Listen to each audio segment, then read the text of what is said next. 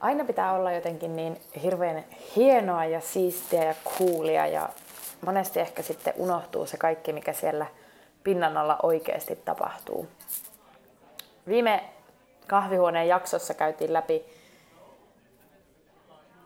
Marjo Pennosen Minä olen kuin sinä runollinen tarinakokoelma kirjan, kirjan juttuja ja, ja tota, Teemu haastatteli siinä Marjoa sitten vähän tästä kirjan tekoprosessista ja sen syistä. Ja keskustelussa nousi tämmöinen aihe kuin ihmisten tarve olla jotain muuta ulospäin kuin mitä siellä takana tapahtuu. Ja, ja tota, keskustelussa nousi paljon esille myös semmoinen inhimillisyys ja, ja fiilis siitä, että some, muuttaako se sitä, että, että miten me kerrotaan itsestämme ja miten muut ihmiset ajattelee meistä. Ja se aitous siitä oikeasta elämästä, että, että miten ne ihmisten ongelmat, niistä ei välttämättä kerrota niin paljon ja niitä kiillotetaan ja sitä omaa elämää tehdään vähän mielenkiintoisemmaksi kuin mitä se ehkä oikeasti on. Ja mä ajattelin nyt tehdä vähän tämmöisen erilaisen mielipidejakson siinä mielessä, että mä oon aina tykännyt ja rakastanut kirjoittamista ja näitä mun aikaisempia podcasteja. Musta on myös kiva kirjoittaa vähän niin kuin ylös ajatuksia ja kasata niitä fiiliksiä, mitä mulla aihetta kohtaan on. Ja, ja sitten mä tota tykkään niiden pohjalta aina lukea sen tavallaan ajatuksiksi. Mutta nyt mä ajattelin ihan viettää tämmöisen höpöttelyhetken ja tuoda sen aidon minän tähän pöytään ilman mitään podcastikuoria ja yrityksen himoa siitä, että tulee täydellinen onnistuminen ja versio. Oikeastaan poistaa sen kaiken ja, ja olla, vaan, olla vaan minä ja kertoa teille tarinaa täältä omasta olohuoneesta. Mulla jysähti tota noin, siinä edeltävässä keskustelussa semmoinen lause, minkä Teemu sanoi, että onko maailma paha paikka? Onko maailma paha paikka? Mun mielestä se on. Ja mun mielestä se on paha paikka meidän itsemme kanssa. Eli me itse teemme maailmasta pahan paikan itsellemme. Ja miksi mä ajattelen näin, niin mä oon huomannut, huomannut tosi vahvasti semmoisia juttuja, mitä mä itse aiheutan itselleni ahdistusta. Mulla on esimerkiksi tosi vaikeaa olla yksin.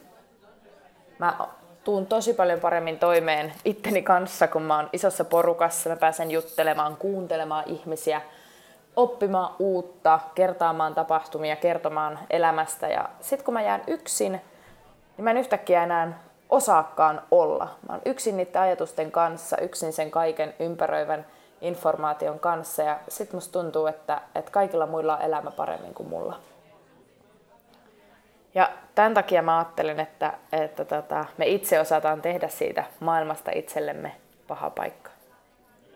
Myöskin tosi helposti me sorrutaan vertailemaan sitten muita siellä maailmassa olijoita, eli, eli vertaamaan meitä siihen, että onko meidän ulkonäkö heihin verrattuna minkälainen, onko meidän työ toisiin ihmisiin verrattuna minkälainen ja onko meidän asema huonompi kuin sitten toisen henkilön asema. Eli me vertaillaan itteemme ja aiheutetaan ahdistusta ja pahaa oloa ja, ja pahimmassa tapauksessa sitten lannistutaan niiden omien, omien apujen omien osaamisten kanssa. Eli ei osata arvostaa sitä, mitä, mitä meillä on sit siinä hetkessä.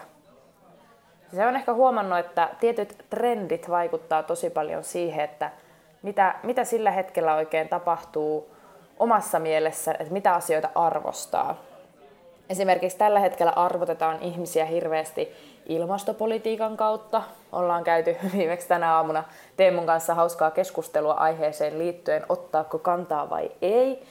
Eli ihmiset pistää toisia lokeroon sen perusteella, että mitä mieltä sä oot ilmastonmuutoksesta.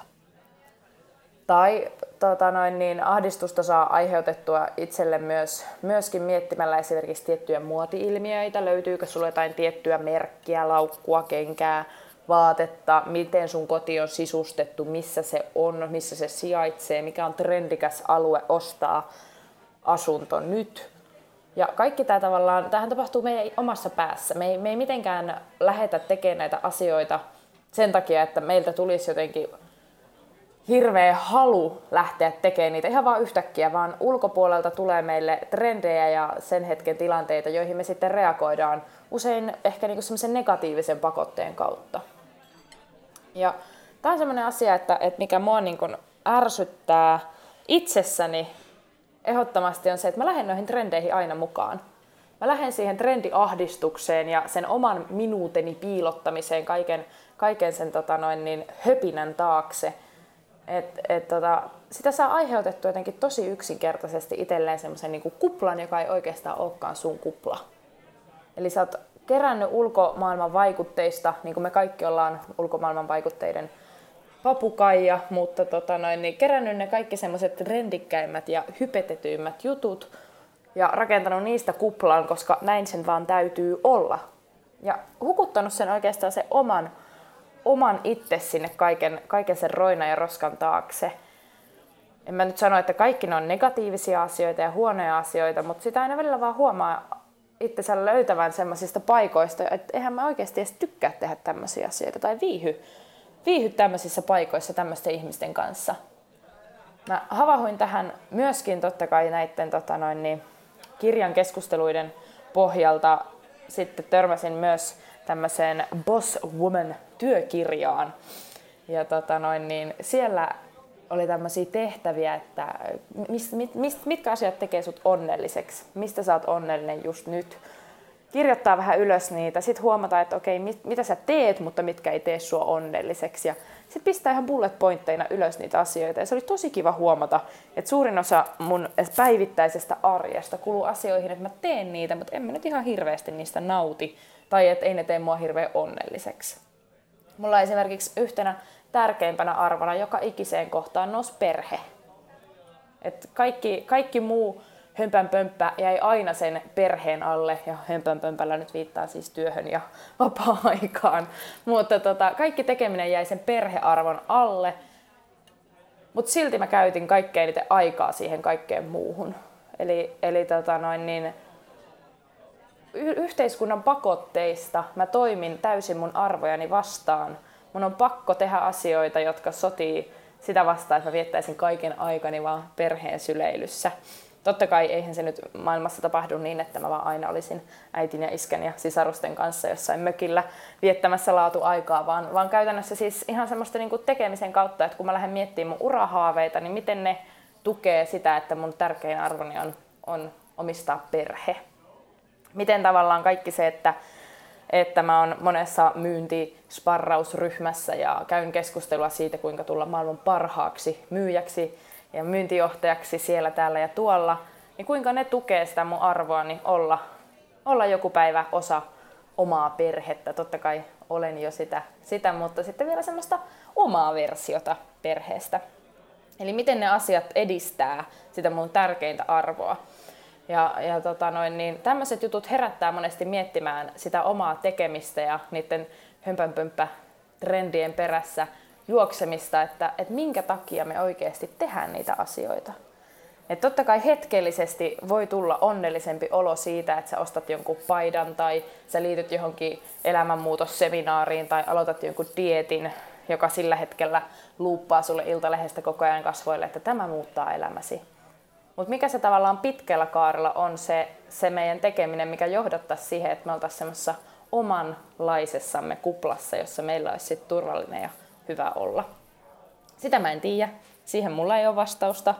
Ei ole mikään hirveän opettavainen kierros tämä, tämä podcasti, mutta ehkä semmoinen ajatuksia herättävä, että onko se kaikki oikeasti, mitä me tällä hetkellä touhutaan ja töhötetään, niin, niin tarpeellista. Et viekö se meitä enemmän vaan semmoisiin hieman ahdistaviin ajatuskiertoihin, mitä tuossa kirjassakin, kirjassakin tota noin, niin käytiin läpi, vai Vai viekö se oikeasti meitä kohti niitä meidän omia haaveita ja unelmia ja, ja sitä omaa, omaa turvallista kuplaa?